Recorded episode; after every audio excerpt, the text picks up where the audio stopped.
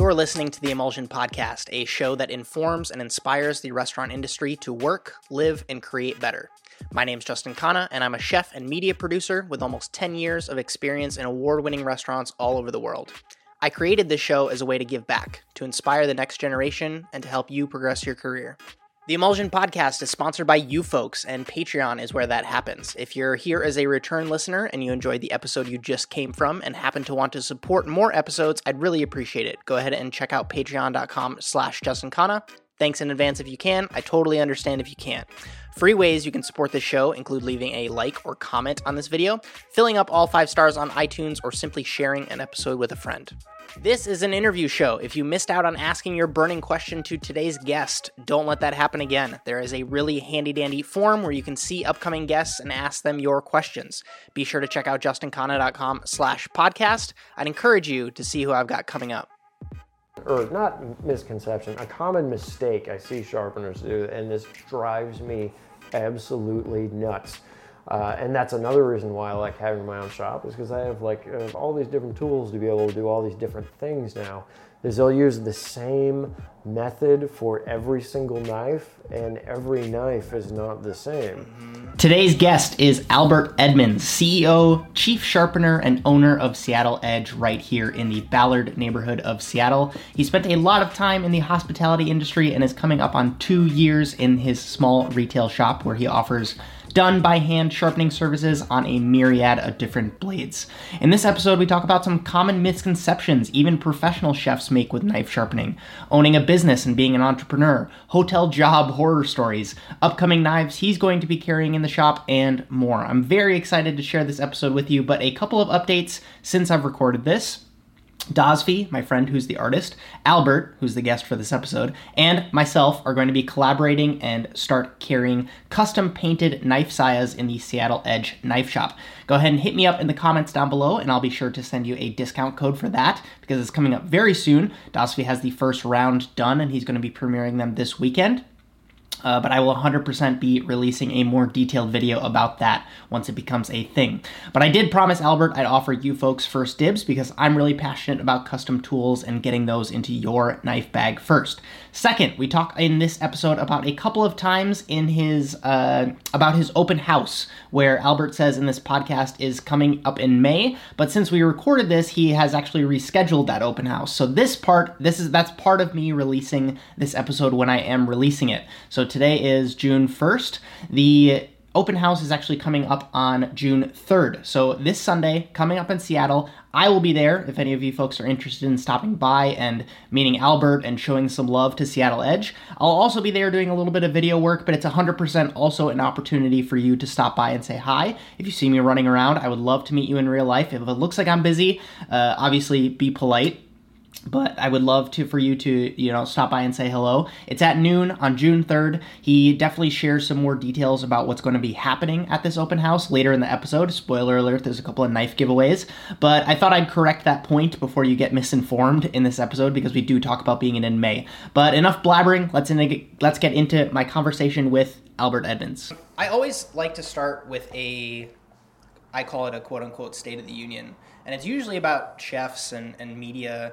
But I would like to know from your perspective, from a knife maker world, because American knife making is at a place that it's never been before. And where are your thoughts? Like, what are you excited about? What are you not excited about? What are you kind of like, uh-huh. wh- where's your head at in, in twenty-eight in summer of twenty eighteen? Summer of twenty eighteen. I definitely agree with you. Uh, cutlery, the cutlery industry in general is exploding.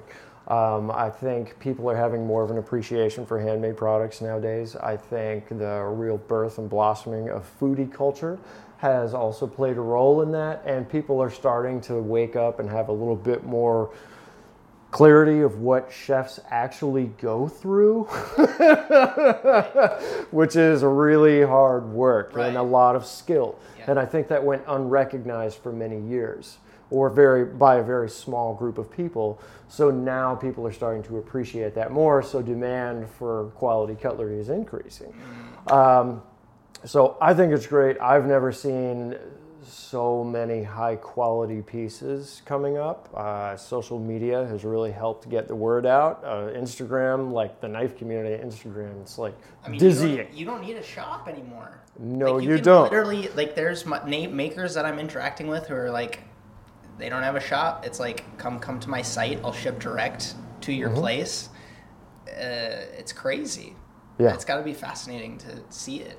Oh, it happening is like that way. Like, uh, how much of your business ends up going through Instagram? Well, through Instagram, um, I would say Facebook has actually been more uh, more influential than Instagram, but I have not been promoting on Instagram for nearly as long. So mm-hmm. now that we have started promoting more on Instagram, I'm getting a lot more private messages. Right. Uh, you know, when it's it has been really good for networking. Mm-hmm. Uh, so Instagram is definitely starting to grow more. Mm-hmm. Um, so yeah, Instagram is a very, very powerful tool. You know, yeah. And I've talked to knife maker friends of mine, uh, and Instagram for as far as retail sales and spreading the word about custom knives. It is absolutely invaluable, perhaps mm. the most influential social media source for spreading their business. They've made it insanely easy for, because it's like I'll I'll like a page that makes a certain style of knives, yeah. and then like three days later in my Discover feature, it'll show me two or three other pages that are making exactly the same style of knives. So uh-huh. it's like if you're a heavy Damascus style knife, or if you're like a butchery focused company. Uh-huh. I just think it's insane. Like, I came up and it was never, it was never even an option. There was like a couple of like janky forums online where you could like go and check out knives and like people saying this or saying that, but it's now you can interact with the person who literally made the knife. Uh-huh. And that's insane to me. Uh-huh. Um, what are your thoughts on the the guys who are taking the like old saw blades from the nineteen fifties and turning them into knives? Because that was never something that I, I was always, Japanese was like the, the, the, the pinnacle, right? Yeah. Where do they stand? And this is partially a selfish question because I don't have a good answer to give people when they ask me, these American makers are making these amazing knives, but there's like, I was also told that Japanese is the best. What, what are your thoughts? Well, um, it's, It's good old carbon blade steel, mm. you know. Uh, so while it may not be the most romantic or highly romantic, depending on your viewpoint, uh, you know, they're they can be decent blades. The main thing that it really comes down to is the execution of the whole thing. Is is the person doing a good job with that blade geometry? I mean, because the beauty of carbon steel is that it gets super sharp mm-hmm. and usually touches up pretty quick, unless it's you know, sixty-four Rockwell, then it's not going to touch up so sure, quick. But sure. you, you know, you're not getting that crazy like Aogami hardness with, with uh, an old saw blade. Mm-hmm. So that's a nice part is it sharpens quickly. It's easy to touch up. They can generally deal with pretty heavy use, but the main thing is on the execution. So um, I would say the main things with those older alloys as well is that corrosion can be a real problem. Mm-hmm. So um, they can be pretty cool. But then again, they can also be total clunkers that look like they were just like hammered out of the hood of an old Ford. Totally. You know, like totally. Is the reason that people go for that is like the romantic nature that it has like a story because, or is it strictly based? I mean, I would assume that the cost of getting a big mm-hmm. hunk of chunk of carbon is way cheaper than buying in a sheet of steel and melting it or forging it yourself in a way yeah. that makes your own knife. What do you think attracts people to it? Well, um, I would say it's probably the character mm-hmm. that it has. That's mm-hmm. the main thing. It's kind of cool to be like, oh yeah, this used to be a saw blade that was used to cut down redwoods that were the size of my house and, yep. you know, California, blah, blah, blah. Mm-hmm. Um, so I think part of that, just that unique flavor, mm-hmm. uh, is a big part of it. Uh, the economics, like you mentioned, that's going to be yep. way cheaper than to get a gigantic sheet of A E B L, mm-hmm. you know, uh, which is astronomically expensive. Sure. Uh, and that can be pretty easy to acquire depending on where you are. Mm. Harder to acquire in Brooklyn, easier to acquire when you're way out in the sticks. Understood. Understood. But as far as the quality of the finished blade goes, that's completely, de- that's what, that's why the knife maker is so important. It's yeah. very similar to like, uh, I mean, I would probably equate it to like wine, right? Like you could have amazing grapes out in the field, yeah. but how the wine gets made, it can make or break the actual finished product. Am Absolutely. I correct in saying that? Yeah, okay. yeah, exactly. Okay. And that also comes down to the, the you know quality of the saw to begin sure. with. I mean, you're you're limited because you don't know. Exactly. Okay. So there's the the Q C. I mean, generally back in the day, they made things really well because uh, you couldn't cut corners. There was no outsourcing. Everything mm-hmm. was basically made here.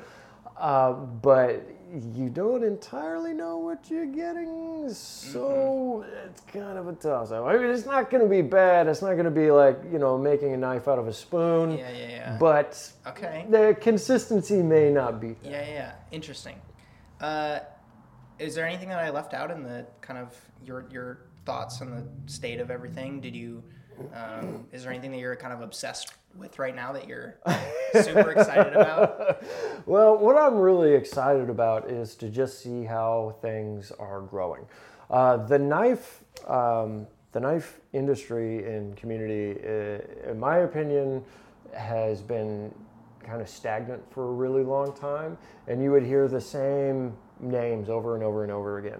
So now you're starting, because you're getting more people entering into the industry, specifically younger people entering in, you're starting to see more diversity with grind, or uh, yeah, excuse me, with designs sure. and things like that. Um, handle styles, bolsters, things like that. So it's it's interesting to be able to see people really put their own spin on things. So you get everything from someone that makes the most traditional of Japanese style knives uh, to someone that comes out with much more flowing type of designs. Um, but you're generally seeing, uh, you know, mostly I find really thin blades.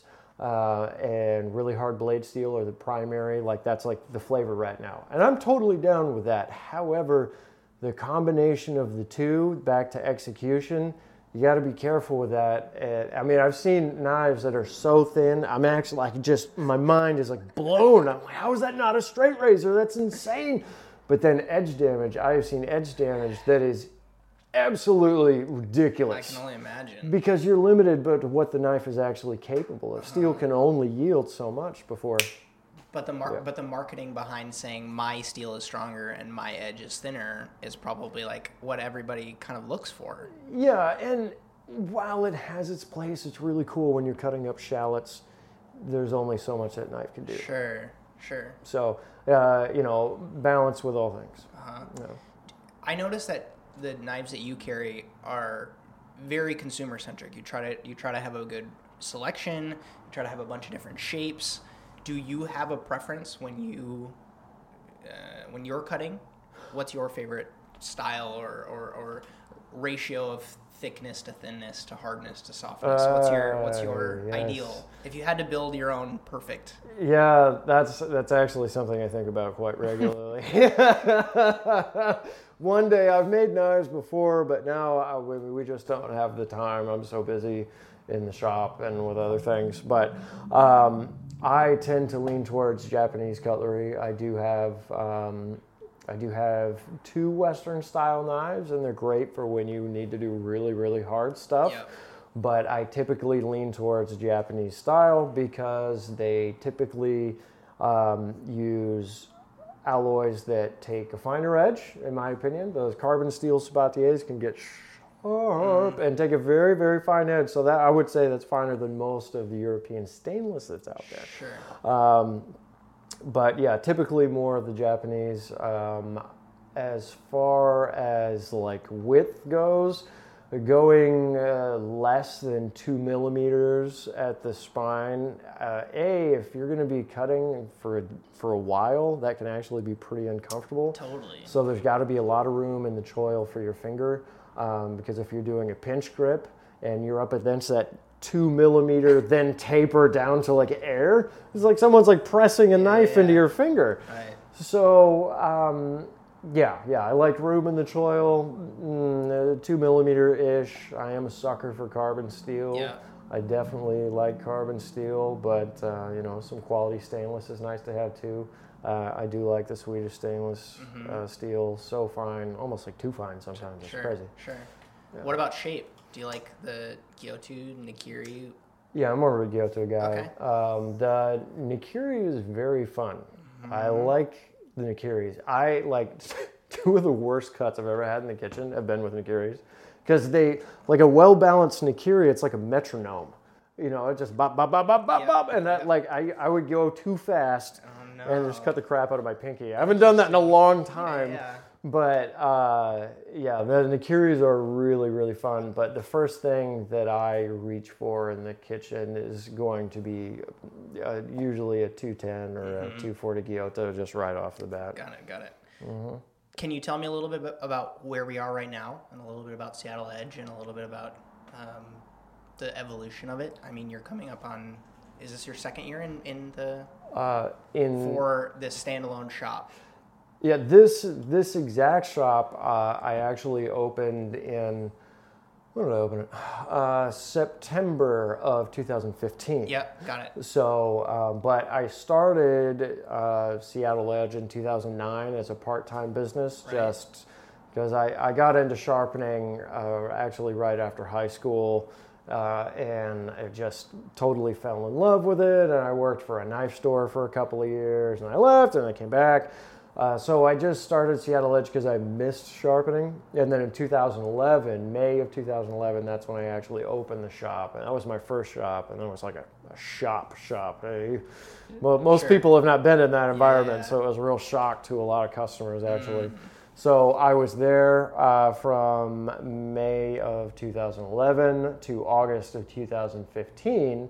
And then we took a month for us to basically build this up and do the remodel. Mm-hmm. And um, yeah, so I've been here ever since. So it started, you were going to say something? Well, I was going to ask what hap- what can uh, set the scene for everybody, what happens in this shop and what, because it's kind of part retail, part yeah. service, part, you know what I mean?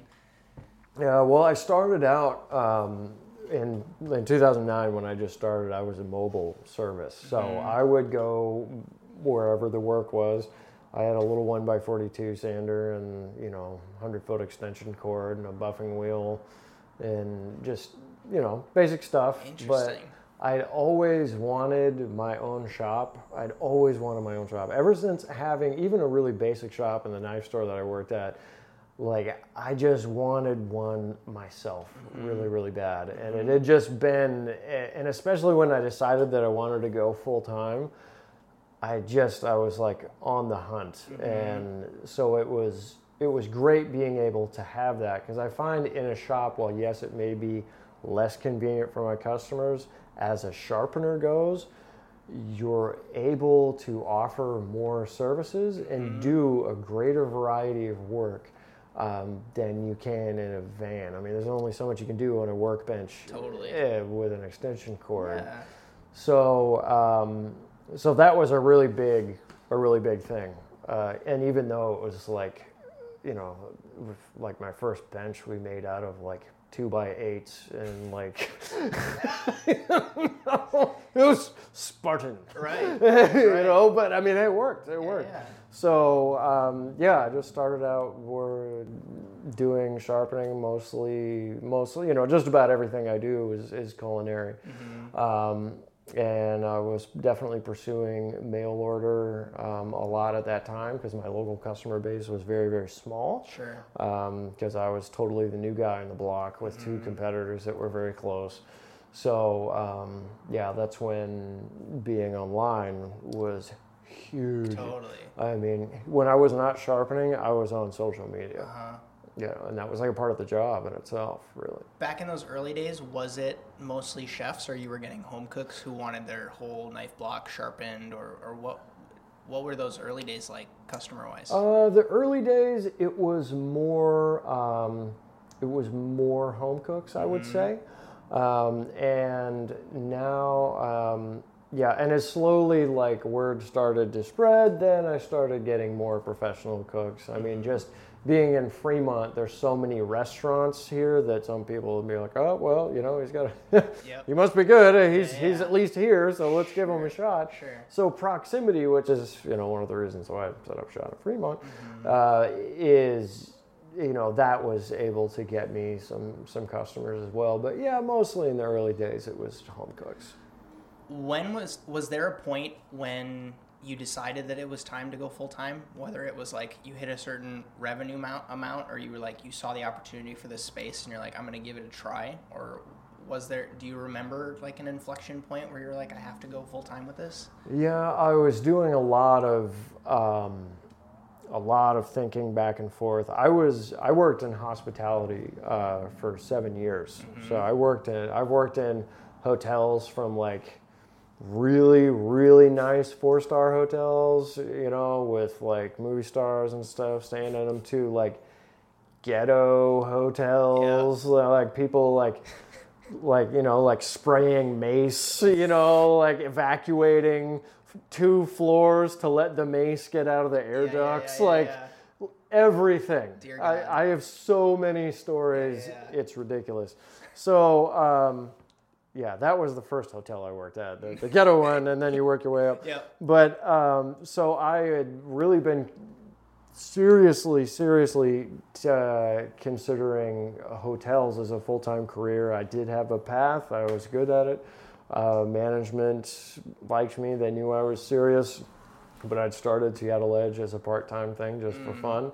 And I started to see growth in Seattle Edge and the potential for it to grow, and um, it was like the ultimate Hail Mary pass. So like I, I made sure that I had a safety net still available in hospitality in case everything totally went to hell in a handbasket. uh-huh. But um, thankfully things worked out. First year was far from easy, but you know, any new business mm-hmm. launching in the first year is, mm-hmm. is uh, um, a test. Yeah, yeah. So. I didn't know that that you had the kind of, it was it was a side hustle to start, and then it per mm-hmm. it evolved in that way. Mm-hmm. Mm-hmm. Yeah, it was good because that way I had um, you know a foothold in some yeah. of the basic areas, uh, which was nice. Mm-hmm. So it made it easier to open because uh, I at least had been around for a little bit. Yeah, and you weren't uh, you wouldn't um, you wouldn't seek out short term financial, you know, uh, plays, whether it was no, no. cutting corners in any regard, because you're stressed in that, in that, in that sense. I just, yeah. there's, there's this whole thing with, I got a question the other day on another podcast episode about entrepreneurship, and it's like, you have to quit your job and just go for it. Uh-huh. But I mean, you're a testament to the fact that that's not true. Well, yeah, in a, in a way, I mean, because I did quit my other job, sure. and I threw myself into it one hundred percent. And there, there is there is truth to that, and I have read articles about that, mm-hmm. how people are actually more likely to be successful when they don't have a safety net. Uh-huh. Uh, and it makes perfect sense because you're like, well, crap, yeah. I have no choice. I have to do this. Yeah. yeah, so for me, it was, you know, like I... Uh, I I decided I was really, really going to do it. You know, I was definitely determined to do it, but um, uh, it has to be a very, very conscious decision. You know, it's like it, it's like you can't be like holding someone else's hand when you're trying to fly solo. Sure, you sure. know, that's like you got to cut the strings. Yeah, you gotta, yeah, you yeah. gotta cut the cord and mm-hmm. totally go for it. And um, I was just lucky enough to be able to have um, that potential, you know, like fallback plan. But, mm-hmm. um, yeah, that's the way it worked out. Totally. So. And I, I want to acknowledge you for that. Cause I mean, that's like oh. insane. There's not a lot of people that Thanks. Can have, so there's not a lot of knife shops in Seattle. And I mean, like you've, Three. yeah, Three? I mean, like you've made one that's successful, that has like return customers, like so yeah. much so that the gentleman that just walked out was one of your customers and was loyal enough to come work with you, you know? Yeah, I didn't think of it that way. You know, like, that's, uh, I mean, there's something to be said there, and there's something in my head that the gearhead in me wants a shop someday too, mm-hmm. and, you know, like, uh, so it's very, it's very inspiring. It's very inspiring to see you, and I'm, wow. you know, I'm, I'm, I'm proud to see you do it. Well, and thank I'm, you. I'm sad that I'm not going to be able to make it to your open house party. Oh man, that's I like wish. Totally, oh. totally something. I'd love oh, to celebrate with you. we're yeah, we're gonna uh, have fun. When so you said you started sharpening high school age. Yeah. Can you take it back a little bit further? I find that a lot of people get what they're into from when they were like thirteen, fourteen. Totally. Were you into anything that was kind of like weird or tool related or like knife something uh, when you were at that age? Can you remember when oh, you were like thirteen, fourteen? I, I, for some reason, I don't know why, but like cutlery I'd always been fascinated with ever since I was a kid. Mm-hmm. Like I just, I don't know what it was. Like I would just see a knife and be like just focused on it like a magnet. And my dad was um, uh, a hunter and a fisherman and a woodworker. He mm-hmm. built my crib, like, he, totally. yeah. So yeah. like, he knew how to sharpen uh-huh. like well. And the first time he showed me how to sharpen a knife, I think it was like eight, and it blew my mind. I was like, "What is this magic?" Yeah, yeah, yeah. You know, like just the concept of being able to like get a chunk of metal and put it on something. And then suddenly be able to have it cut paper afterwards sure. was like, it was like voodoo. I couldn't believe it. So I was like, I just thought it was the coolest thing ever. And yeah, I mean, I was, I'm uh, ten max, probably eight, I really uh-huh. think. Uh-huh. Um, so yeah, that's really when the the interest in sharpening specifically was, you know, begun. But then like, I mean, you know, we, we lived in Montana for a while, so like, you know, and everyone carried knives. I would carry this mm-hmm. big ass hunting knife. Mm-hmm. I was a kid. I don't know, yeah. no point in me carrying it, but like, you know, I could, so I was yeah. super excited about it. Yeah. Uh, so, yeah, when I was nineteen, then I went to go work for the knife store just because I wanted to work around knives because I would always loved having knives, and you know, I had a small knife collection and stuff, and. Then after pestering them to train me how to sharpen, they eventually what were was, kind was, of... What was that store like? Was it like a full kitchenware store? They had pots and pans and everything? Uh, was... Mostly cutlery. Interesting. Like ninety percent cutlery. They where had a was, lot of accessories. Where was this? Pike Place Market. Okay, yeah, yeah. Yeah, um, yeah Seattle Cutlery. Yep, yep. Mm-hmm. Um, oh, that was back in um, two thousand. What... Was there anything in your head that was like, I'm going to own a shop someday, or it was just pure joy of being around knives that it was, I was enough? Just, yeah, yeah, I was just happy to be there, and, you know, the, the people that I worked with were totally awesome. We were all really good friends sure. and everything. So I never thought about me, like, having my own shop. Mm-hmm. Um, I, I just enjoyed working there. Mm-hmm. Um, I probably didn't really think about having my own shop Um, until like probably right in the two thousand nine era yeah, yeah. when I decided when like, it. yeah, I really like, I want to get back into this. Mm-hmm. I miss working. And, and then I, I started working, uh, you know, and while it's, it's kind of cool being mobile, every time I would set up, you know, it takes you ten minutes. You got to move sixty pounds worth of gear up and down stairs, yep. you know, which is awesome. Don't get me wrong. Sharpening in someone's basement with terrible lighting, yeah, fantastic. Yeah, yeah. So the whole time I'm thinking like, crap, I really want my own shop. Totally. And then the stars aligned and it was slowly yeah, laughing. Yeah. I'm trying to figure out how to word this question. I didn't grow up in a very big foodie family. My uh-huh. mom didn't cook. My dad didn't. My grandma cooked a lot, but she passed. My Indian grandma, but she passed away when I when I was eleven. Uh-huh. And so I never had like, I don't have those like the traditional chef story of like yeah. strong food memories growing up. And I uh-huh. stood on the stool next to my grandma. I don't. I don't have that. But I take that as a reason why I was able to dive into food the way that I did. Because it didn't turn into something where I was taking something that I loved and turning it into my job. Do you know what I mean? Yeah. Did you ever f- have to find a balance between that? Whether it's like, I love this knife sharpening thing, but now I'm making it my work.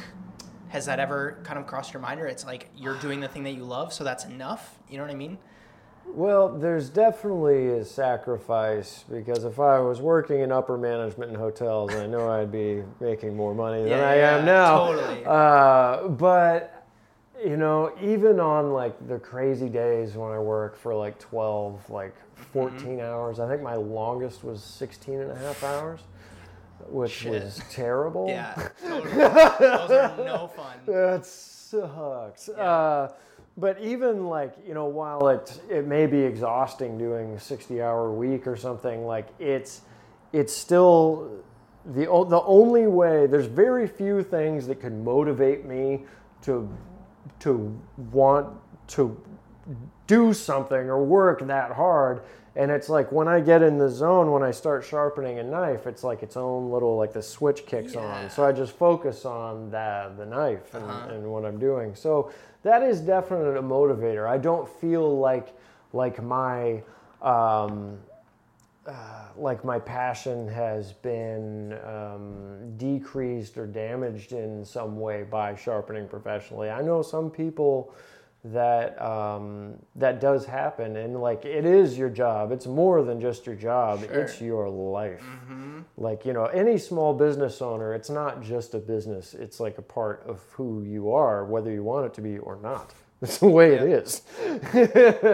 You know, so uh I guess I'm just one of the lucky ones. Sure. Like I wouldn't This would not be fun if it's something that I no longer had joy. I cannot imagine being a knife sharpener not enjoying it, because I think that the interest and, and appreciation and like the craft is what fuels you to be good at what you do, or totally. To try and improve to yep. begin with. Yep. You know, like, uh, yeah, yeah. I mean, anyone, a chef isn't going to be mm-hmm. excited to go to work and cook and, and look to, you know, for new recipes or to play with current recipes. If they hate cooking, mm-hmm. they're just going to, you know, no way, they want to do something else. Totally. Uh, tell me a little bit about like what your day to day is like here and how you spend uh-huh. your time, and then a little bit about what happens in the shop, I guess. Okay. Uh, well, we're here from ten to five yeah. right now, uh, Tuesday through Saturday. Mm-hmm. So it's typically um, come in and, you know, phone calls, emails, you got to start the day off doing that stuff, and then just jump into the sharpening. Um, there's only one day a week in which I'm by myself. Other than that, I do have one other person to help me each day. Mm-hmm. So there's usually somebody doing something, or we're both sharpening somehow, just to keep things moving, keep productivity high. Mm-hmm. We generally have in between anywhere one hundred fifty to two hundred knives for sharpening at any one time. Crazy. Yeah, it's yeah, it's crazy. Uh, if you could have told me that in May of two thousand eleven, like, yeah. would have cr- caused a lot less stress in my yeah. life. But um, yeah, so I mean, you know, productivity is very important, um, and I would say the tricky part about maintaining the productivity while in the shop, it's like we have everything laid out. I have a system. You know, it's like you got the date on the front of the box, you get it, you sharpen it, boom, you know, wrap it up, call the person, you know, try and do a few orders at a time. That way you're not just bouncing back and forth. Um, but yeah, the, the mixture between shop operations and customer service and sharpening is, is a, a strange mm-hmm. triangle mm-hmm. that is very rarely even. Right, right, right. Unbalanced. To, yeah, totally. So what does that workflow look like, to get into like specifics? So you charge you charge by the inch for your knives. Oh, correct. Um, and then you give industry a discount. That is correct. Right. Uh, so I I'm a, I'm a cook. I come in. I have my chef knife, my petty knife.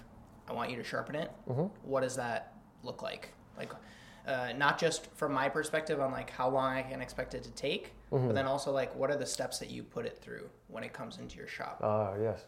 Um, so as far as receiving or the sharpening process? I guess the sharpening process. The sharpening process. Yeah, yeah. That all depends on the knife. Uh-huh. A lot of the, the time involved and and the methods all depend on the knife. So mm-hmm. if someone gives me a Wusthof or a Victorinox or a Henkel or Uh, F-Dick or something like that, that's when we're going to be using more of the motorized equipment, mm-hmm. which is variable speed, water cooled. That way we make sure we don't burn anything. You know, it's very important.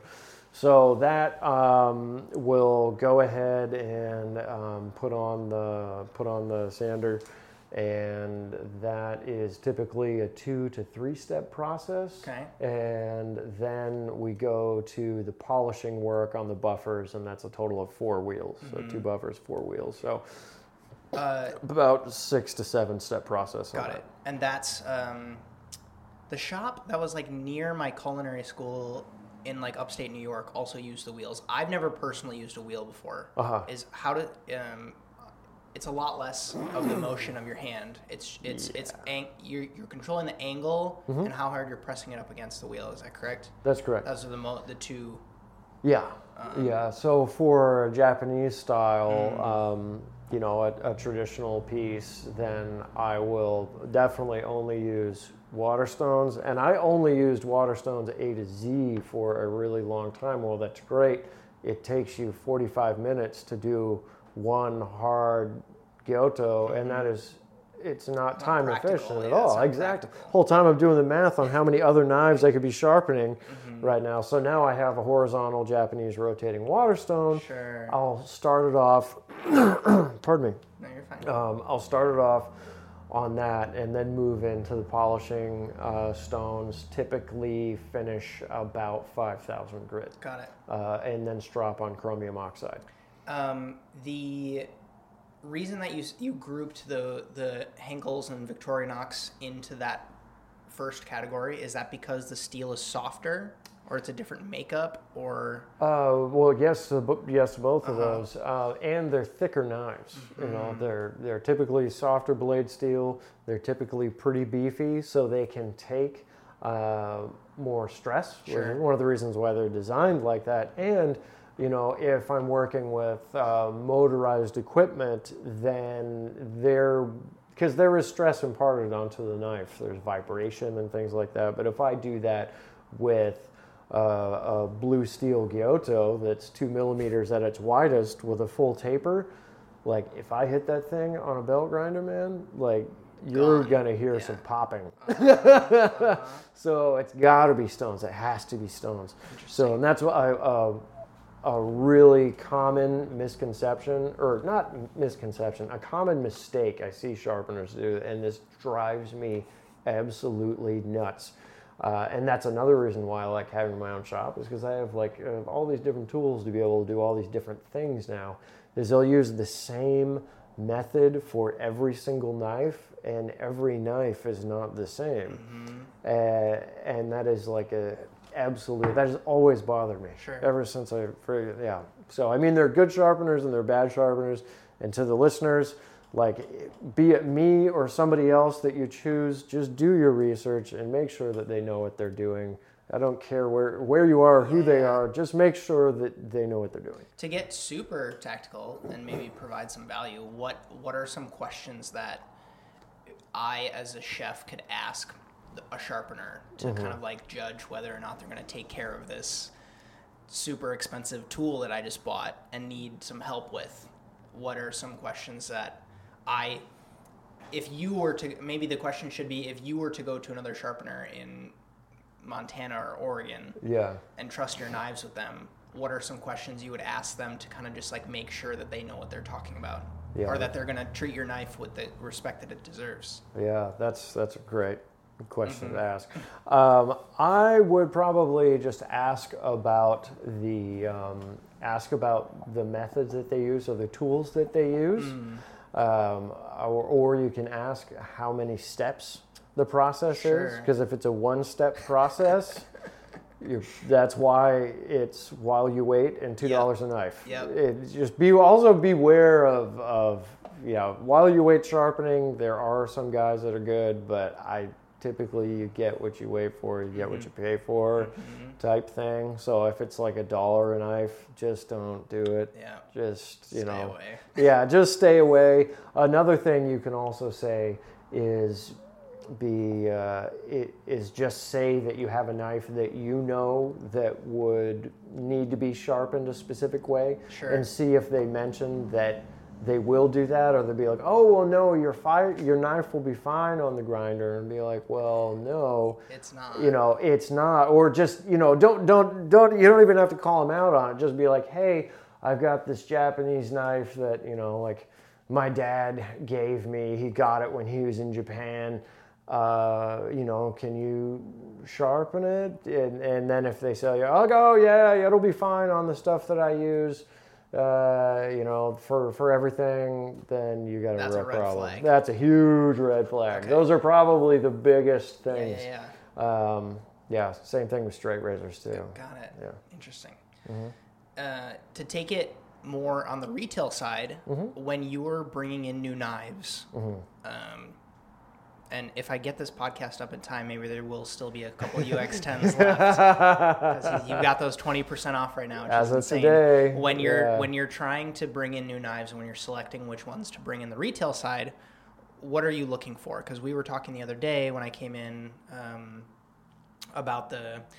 You have to have a certain line uh-huh. or a couple of sets that appeal to the enthusiastic home cook, mm-hmm. but then you also have to have a couple that appeal to people like me who are like the huge knife nerds who yeah. will drop three, four hundred dollars on a knife, but you can't be too far on one end or the or the other, right? Yeah. Because if you only have Mercer knives in here, I'm going to come in and probably not shop with you yeah. because like, I want something that performs a little bit more. But if you're yeah. like, if everything you have is costs an arm and a leg, you're going to alienate part of that market. So how do you balance mm-hmm. that, and what do you look for in knives that you're bringing in? Well, I tried to look at a lot of different things. One of the first things, to be honest, I don't know if this is selfish or not. I'd be like, would I buy this?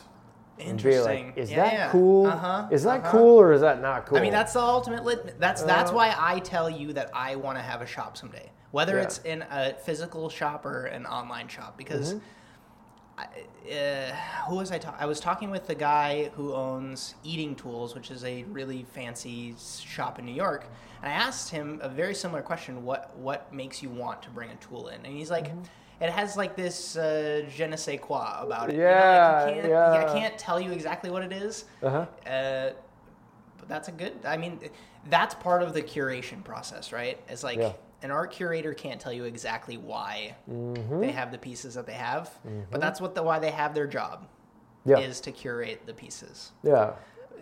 What um, is there any specifics that you look for, or like whether it's steel or handle or? Um, I would say. Um, I like. I'm. I'm mostly ninety percent is either Japanese or Japanese and influence. So mm-hmm. that tends to be where I keep my eyes peeled. Yep. Um, you know, being a sharpener, I kind of have an inside scoop because I get to see what people are buying or what they're using. Sure. So I kind of know where the market mm. trends are just from being here. Yep. Yep. Um, so yeah, I mean, I, I associate myself. I've always. Marketed Seattle Edge as being quality focused, so uh, that's one th- one of the main things that I look for is something that's really well made. Mm-hmm. So um, yeah, I would say that's the main thing is is it a good piece, and because anything that I sell uh, ultimately comes back to reflect on the store, and like like you mentioned, Mercer's, yes, they have their place, so mm-hmm. that's why I have a few in the, in the store. Sure. But they don't, they're not good for everything, mm-hmm. so it's important to have other pieces as well. So, like, you know, I don't want to sell junk because I don't want to be associated with junk. Totally. You know, you, no one does. Mm-hmm. You know, so mm-hmm. why would you want to carry yeah, in the yeah, store? No absolutely. way, man. Absolutely. No. So, yeah, I would say design, materials, and... Uh, a little little bit of voodoo kind of mm-hmm. sprinkled on mm-hmm. top. Like, mm-hmm. if I see something that just grabs my eye... Uh, then I need to immediately learn more about that, you and then it may be something. Yeah. Do you know what's going to be replacing the U X ten right off the bat, or you're still? Um, yeah. Well, I've I've been happy to have the U X ten, and I'm probably going to have to hold on to one for myself. As you should. Because I really like their yeah. one hundred fifty millimeter Petty. As you should. Uh, it's probably going to be Kikuichi. Uh huh. Um, so smart line to carry. Yeah, I've always liked them a lot. Um, so there's a few different lines. There's three different ones that I'm looking into right now. Um, I can't make any official mm. announcements yet, but I've always liked that brand um, mm. ever since some of the first. You know what's funny about Kikuichi? The the best test that I have seen their knives go through, and this actually sold me on their knives uh, as far as performance goes, was not giving it to like a Michelin starred chef. It was giving, I hope you're not listening, uh, gi- giving it to my stepmom, uh, one of their Gold Star series, and she has done terrible things to that knife. Terrible things. And like, it's okay. I mean, I sharpen it once a year and just fine, keep cutting on the granite, sweetheart. It's wow. your call, whatever you want to do. Oh my God. So A, I've never bought her a knife again, ever. Yep. But if a knife can deal with my stepmom, it can deal with anybody. Yeah, yeah, yeah. So okay. that really, uh, that that's half the reason why I like Kikuichi. Okay. To ask, um, there is a company that is very, very popular on Amazon mm-hmm. called Dalstrong. Are you familiar with their stuff? Yeah.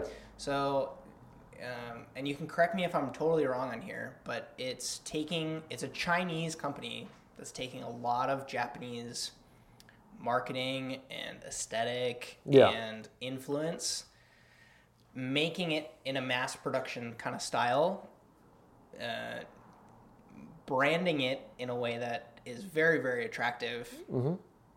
and then doing a very, very classic uh, maneuver of M S R P is two ninety-nine, but lo and behold, it's always one hundred sixty dollars on Amazon. Yeah. You know what I mean? Yeah. And so they reached out to me and wanted to send me a couple knives. They sent me a ton. They sent me five or six knives, and I've been wow. testing them on and off. Um, I sharpened one for the first time yesterday, and I was surprised. I mm-hmm. the it. First time, first the second time I cut with it, it chipped. It got some microchips on really? the edge. I was really disappointed. Wow! But I sharpened it, and it got an edge right back on it, which I was interested. Do you have any experience with those knives, or do you have any thoughts on, on these Chinese companies coming in and, and mass producing them in a way? Like like on the blade, you can literally see where the Damascus uh-huh. stops, yeah. and they like fused it to this other piece of steel that's actually the part of the handle. You know yeah, what I mean? Yeah. So it's like. The sense of craftsmanship is so far gone. It is very mass-produced. But there's a lot of people on YouTube that are big fans of them. There's a lot of people on Amazon who buy them and have mm-hmm. great experience with them. What are your thoughts? Uh, well, you know, there's a lot of stuff coming out of China and Taiwan mm-hmm. specifically that's actually... Taiwan has a bad rep. Taiwan, the stuff that Taiwan was... producing in the eighties and nineties does not speak for the stuff that's coming out of Taiwan now. Interesting. There's some very good knives um, coming out of, of um, those areas mm. now. So you definitely have to be careful when purchasing knives from those areas. Um, so some are definitely good and some are definitely bad. Um, mm-hmm. I've seen the Dalstrongs. I've sharpened more than a few of them. Mm-hmm. Um, they they don't seem like bad knives. Sure. You know, um, I've I've I've worked on better. I've worked on worse. Yep. But yep. Um, I I uh, I think that you know. I mean, especially if they're making people happy, that kind of speaks for itself. Totally. You know? Totally. Um, so I don't own one, and I don't feel the need for one. Mm-hmm. But, um, you know, I mean, they must be doing something right, right? Yeah. That's, I mean, that's my... it was one of the most polarizing, like, unboxings that I did when I unboxed the Dalstrongs, mm-hmm. because some people were like, I've heard a ton of information on it. I need you to do a review on it because I want to know if I should buy it or not. And then yeah. other people are like, this is Chinese... crap, like you should not touch it. Mm-hmm. But again, from my perspective, if it performs well, mm-hmm. there's zero reason for you to not buy it. The reason that you're not happy with it or don't like it yeah. is because you don't like the story that goes along, like yeah. the lack of story more so. It's like it wasn't made in Seki, Japan by some old swordsmith yeah. family. You know what I mean? It was probably made in a factory. Um, yeah, yeah. So it doesn't have that romantic story to go along with it. Exactly. So and, and that's where I feel like people may or may not be disappointed because I'm not sure what the Rockwell hardness on it. I think it's like fifty-eight, fifty-nine. Like it's not, yeah, I would say that it's not crazy. Less. Yeah, it's not yeah. crazy soft. It's also not, like you said, it's not crazy hard. I think it's just like this interesting middle ground, and mm-hmm. I think people are just kind of pissed off because they have a Shogun series and a uh, Gladiator. Like they're, they're the marketing is just so overinflated, but you have to like I feel like you have to do that to like cut through the noise, especially yeah. with, with knives. But I was just curious to get your thoughts as someone mm-hmm. who like I, I mean I'm and, and I'm also glad that you have had your hands on them and you've sharpened them so mm-hmm. that you have a perspective um, with that. Uh, what's the best meal you've had in recent memory, if you have, if you have had one? Uh, yeah, I've had some good meals recently. Um, I will say, I be good. I, I will say home cooked meals and then restaurant meals. Yeah. Um, As far as really good um, out to eat meals, uh, the lady and I, her for her birthday, we went to Tarzan E J right totally. next to us. And I will say that was probably one of the best meals I've had in a long, like years. Yeah, yeah, yeah. I've, I, when I worked in hotels, I could almost eat just about anywhere in Seattle for free. So I've eaten at a lot of restaurants. Mm-hmm. That was one of the best meals that I've had. Very cool. Uh, everything was very, very creative. Mm-hmm. Um, you know, it was far from cheap. But, and they even, they had the a separate drink pairing, and I said, you know what, yeah, it's extra money, but let's, yeah. let's just do it. And that was totally worth it. The, the, the drinks were paired perfectly with the meals. Uh-huh. Half of them were made there. I, it was very cool. It was amazing. And like, and the head chef opened the door on the way to the restroom for me. Amazing. I've never had the chef de cuisine be like, hey, bathroom's over here. Yeah, yeah, yeah. That was amazing. Interesting. Worked around French and Italian chefs that are like, you know, giving me the fingers. I'm like going, you know, I'm like, dude, I'm paying you three hundred dollars for a dinner. Like, right. Why can't you be nice at least? Yeah, yeah, yeah. Uh, so that was really, really good. Um, I definitely enjoyed that. Uh, as far as things that we've been playing with at home, we've been playing with, uh, because time has been tight, uh, we've been playing with roasts a lot more. Mm-hmm.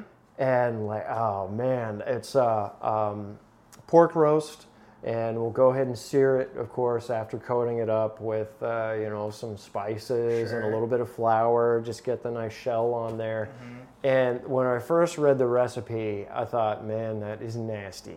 Like, This is, this is gross. Just the spices that they had? Oh, no, just not... the idea of flour on the outside? Oh, no, that's... I'm oh. fine with that. I'm fine with that. But they're in the recipe, so, you know, put it up to, like, two seventy-five or, or right. whatever, and, and cook it for four or five hours. Yeah, yeah, yeah. And that was to toss the... Uh, um, toss a whole bunch of milk on top of that pork roast yeah. and just let it hang out uh-huh. in there for four hours. And I thought, that's gross. Uh-huh. And then we tried it... And it was awesome. Insanely good. And we have made that probably five or six times. It's like every time it's like milk roast night. What's up? So that's awesome. That's really good. Yeah, yeah, yeah. So I would say those are the two meals that uh, that that are pretty pretty kick-ass. Totally. In recent memory. Awesome. To keep it on the cooking at home uh, thing, which I know you said you don't do a ton of, but mm-hmm. you do a little bit. It's a Saturday morning. On your kind of first day off after your work week, mm-hmm. and you kind of like walk into the kitchen and you're gonna make eggs for yourself. How do you make your eggs? Uh, if I'm making them for myself, mm-hmm. uh, that kind of depends on my mood. What I've um, we've got a, a little cast iron collection. I've almost switched entirely to cast iron. I did a little while ago. Well done. And I mean the heat distribution, mm-hmm. and we have this one. It's teeny. I mean, it's like a few sure. inches, maybe three, four inches. Made for eggs almost, right? It's the perfect egg skillet. Interesting. It's perfect. I mean, you can just, you can literally, because it's the perfect size where you put it on the burner and the whole thing heats up evenly, which is uh, the beauty of yeah. cast iron. Yeah. And you can, so like what I'll usually, I'll usually get bread and put that in the oven with some cheddar cheese on there, let it kind of heat up a little bit, and then uh, cook up the egg in the magical little cast iron skillet, and then pop that on there and have an egg sandwich with some uh, with some green onions and salt and pepper, maybe a little bit of cayenne pepper. I love spicy food. Yeah, yeah, yeah. And like, it's the, it's a cast iron, man. Right. So that's generally how I make eggs for myself. Does that does does that change if you're making it for anyone else in your family? Uh, if I'm making it for somebody else, um, yeah, she doesn't like to have um, the bread with the eggs yeah. as much, but I've totally converted her over to that cast iron. She generally cooks Perfect. Things a little softer than yeah, I do, yeah. and almost kind of like. I generally don't scramble that much unless we're making French toast or something. Mm-hmm. Um, but she does more of a light scramble, uh, and then we'll put that on stuff. So. Awesome. Mm-hmm. Uh, maybe you, you already answered that. I was going to ask an ingredient that you're obsessed with right now, but it's milk and pork. already, already answered. Can, work. Awesome. Is, is there a technique that you're still intimidated by in the kitchen? Or maybe, let's flip it. Is there an int- a technique in the shop here that you're still, like, intimidated by, or an, a, a, a type of blade that you're still like, uh? Uh, well, some of the ones that are, I don't know about intimidating, that are really concerning. Um, I get excited when I see, like, really nice traditional Japanese cutlery, but mm-hmm. it's also concerning because the amount of problems that I see with those types of cutlery, um, for a few different reasons. I'll see major problems with edge damage and chipping. Uh, a, that may be because of the user does not know how to properly use a knife, and a lot of people don't. You know, you can't blame ignorance, uh, and everyone's got to start somewhere. So that's um, that's frustrating. Um, the other thing is that our when we started this, we were talking about blade geometry. A lot of knives now, uh, they may be too hard or too thin. Mm-hmm. Uh, now, Japanese knives, they are prone to chipping uh, be for those reasons. So typically after the first or second sharpening, they actually perform a little bit better because totally. They're less likely to chip because you're receding up the blade. Mm. Um, but I will say that uh, most of like the Yanagis and Debas that I'll get in have um, have edge damage that needs to be addressed, and it's tougher on a single bevel piece. Uh, asymmetry uh, can create more problems because you may have perfect technique on one side, but if the blade is designed differently on the other, you've got to do a lot of problem solving while you're sharpening. Sure. Uh, so yeah, you've got to be careful because the, the blades themselves can warp Uh, over time, and it's actually natural. They're really, really nice knives uh, that you'll see. Uh, some makers in Japan, they'll make them and they'll let them hang out for a year because they're inevitably going to bend, straighten them, and then bam, they're yours. That's interesting. Yeah. yeah. So um, you've got to um, you got to be careful with some of that stuff. Uh, so I would say those are the main things mm. where it's it's cool and also kind of like, oh man, that's a bummer. Um, and the as far as things that that intimidate or I, I know will be um, a problem, uh, Thiers Sissard is a very old French company. They make wonderful pieces. I love. I'm going to be carrying some of their knives very, very soon. Um, but I think that one of the straight razor sharpeners that works there is drunk. Uh, like really? So many are sharpened. Like, they're wonderful razors. They're very nice razors. I've actually thought about carrying them, but some of the factory edges that I've seen on those things, like they take like an extra twenty-five minutes per blade. It's just to, really just hard. To get it's a, just like well, hard and they're sharpened unevenly on different sides, which can be very frustrating. Mm. Wonderful razors. Um, but I found that some of the initial sharpening can be okay. very um, tricky. Yeah, yeah. Yeah, yeah. That's kind of a bummer. You somehow get a call right after this interview that you just won an all-expenses-paid trip to eat at your dream restaurant. And when you get there, there's someone that you've always wanted to talk to waiting there to have dinner with you. What restaurant is it, and who is that person? That is a tough one. Um, wouldn't mind going back to Tarzan E J. Yeah. Wouldn't mind it, wouldn't mind doing that. Um, wouldn't mind going back to June Baby either. Yeah. I really like June Baby. That restaurant's great. Yeah, their pimento cheese tastes like the pimento cheese. Most of my family's from the South. Yeah. Tastes like the pimento cheese that I used to make with my aunt. Okay. I actually got like a little tear to my eye. He, that's when, what he's going for. That's when I perfect. Had, it was amazing. Like, uh, yeah, that was pretty ridiculous. Yeah, yeah. So. But a person can be living or dead.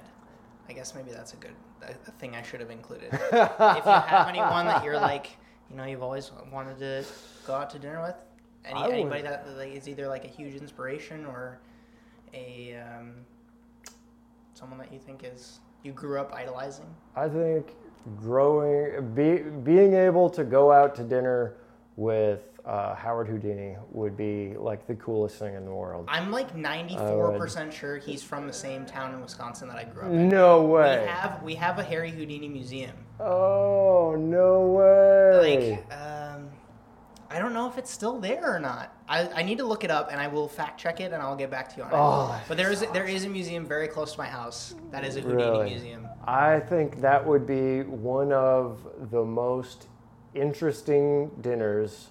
Uh, yeah, yeah, yeah, yeah. What is it about him? Is it just like you think he's just a total weirdo, or just like his career, or what? I think that he was much more complex than the average person yeah, yeah. actually gave him uh, credit for. Mm-hmm. I think he had a lot of foresight and applied a lot of methodology and study to mm-hmm. what he did. Mm-hmm. So he wasn't just an entertainer; he was a yeah. strategizer. Yeah, yeah, yeah. And I think his strategy and application. Uh, is what made him so successful. Mm-hmm. So I think he was a combination of A, someone who is gifted when it comes to magic, uh, and also a genius marketer. Yep. Like, yep. genius For marketer. For his day and age, like, oh, crazy. Dude, yeah, amazing. I think that would be, that would be amazing. Totally. Yeah. What, and maybe you've gotten there already, what would be a win for you for Seattle Edge? A win for me for Seattle Edge, uh, to be able to keep expanding and offering uh, more services and products to my customers. Here in the Pacific Northwest, are you thinking of going to other cities? Um... Uh, I have very seriously considered going to other cities, actually, mm-hmm. uh, or perhaps, uh, you know, we'll see what the future holds, but there may be a I don't know if it could be Seattle Edge in a different um, yep. state. I mean, it could be. But yeah, it could be, yeah, yeah. yeah or some sort of Seattle Edge uh-huh. affiliate or something. Sure. Uh, but yeah, I've definitely thought about some other cities. Um, so uh, uh, Seattle, I love Seattle. Mm-hmm. I love Seattle. Mm-hmm. I've lived here ever since I was a kid. Mm-hmm. Um, there are many things that are... are great about this city, and I want to be able to stay here and keep, you know, supporting this city. Mm. Um, but I, I, I would uh, definitely consider going to another place mm. or expanding. So I would say being able, yeah, moving the shop, that's another thing sure. that I... Uh, Just growing. Would, yeah, yeah. Larger. Yeah, essentially. Mm-hmm. Is there any last... bit of advice that you have for the culinary school student, line cook, sous chef listening mm-hmm. that they should know, whether it's about knives, whether it's about opening their own place, if there, you have any closing thoughts that they should oh. be aware of? I mean, maybe you can do both. You can answer one thing about knives and one thing about doing your own thing because you have experience with both.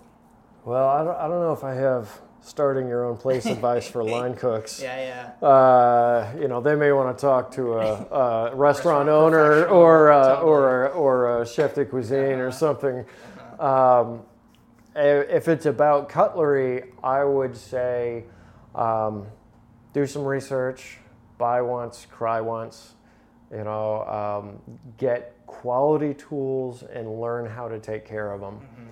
Um, that that's the main the main thing is know, uh, try to get a, an understanding of what you like and why you like it, and then you're going to be able to spend your money in the right arenas. Uh, there's the culinary industry is huge now. We have access to more cutlery now than I think ever ever. Absolutely, it's bananas. Mm-hmm. I mean, so it can all it's it's overwhelming. Mm-hmm. It's like a, Uh, it's like a task to be able to to get your cutlery. The now. amount of like people on Instagram that sell knives, where in the in the description of their their bio, you know, it says it's like my books are closed, or yep. it's like no longer taking any custom orders. I'm like, how is that possible? There's hundreds of these pages, mm-hmm. and they're they're churning out knives. Like they're like posting daily on knives that they're making. Yeah, it's amazing. And they can't keep up with the orders. I don't know where the demand is coming from. It's crazy. Yeah, but it's. It's pretty wild, you know. And that's another thing. If they're going to work with a custom maker, it's very important, uh, and this is for anybody, to understand that those makers are so busy and mm-hmm. that, once again, you get what you pay for, you get what you wait for. Sure. You know, I mean, uh, uh, And it's very hard. This is just a general side note. Like, being a knife maker is no cakewalk. Mm-hmm.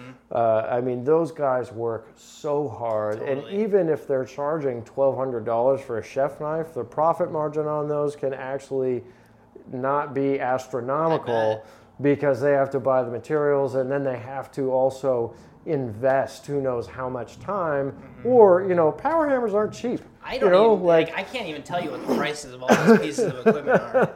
But like, it's true. It's yeah, true. You know, that's it. So it is. It is a definitely a lot. So I think there's more that goes into a custom knife than mm-hmm. than people know. There's more that goes into a custom knife than I know because I'm not a custom knife maker. Yep. Yep. You know? Yep. So. Yeah, definitely be be patient, save your pennies, you get the good stuff. Mm-hmm. And then on the starting your own thing, I mean, you've done it. You've it's here, you know, like we're standing inside of it, you know, like you have you have a brick and mortar and you've been here for years. Like, um, any big macro takeaways from, from this whole process for you? Uh, yeah, I would say...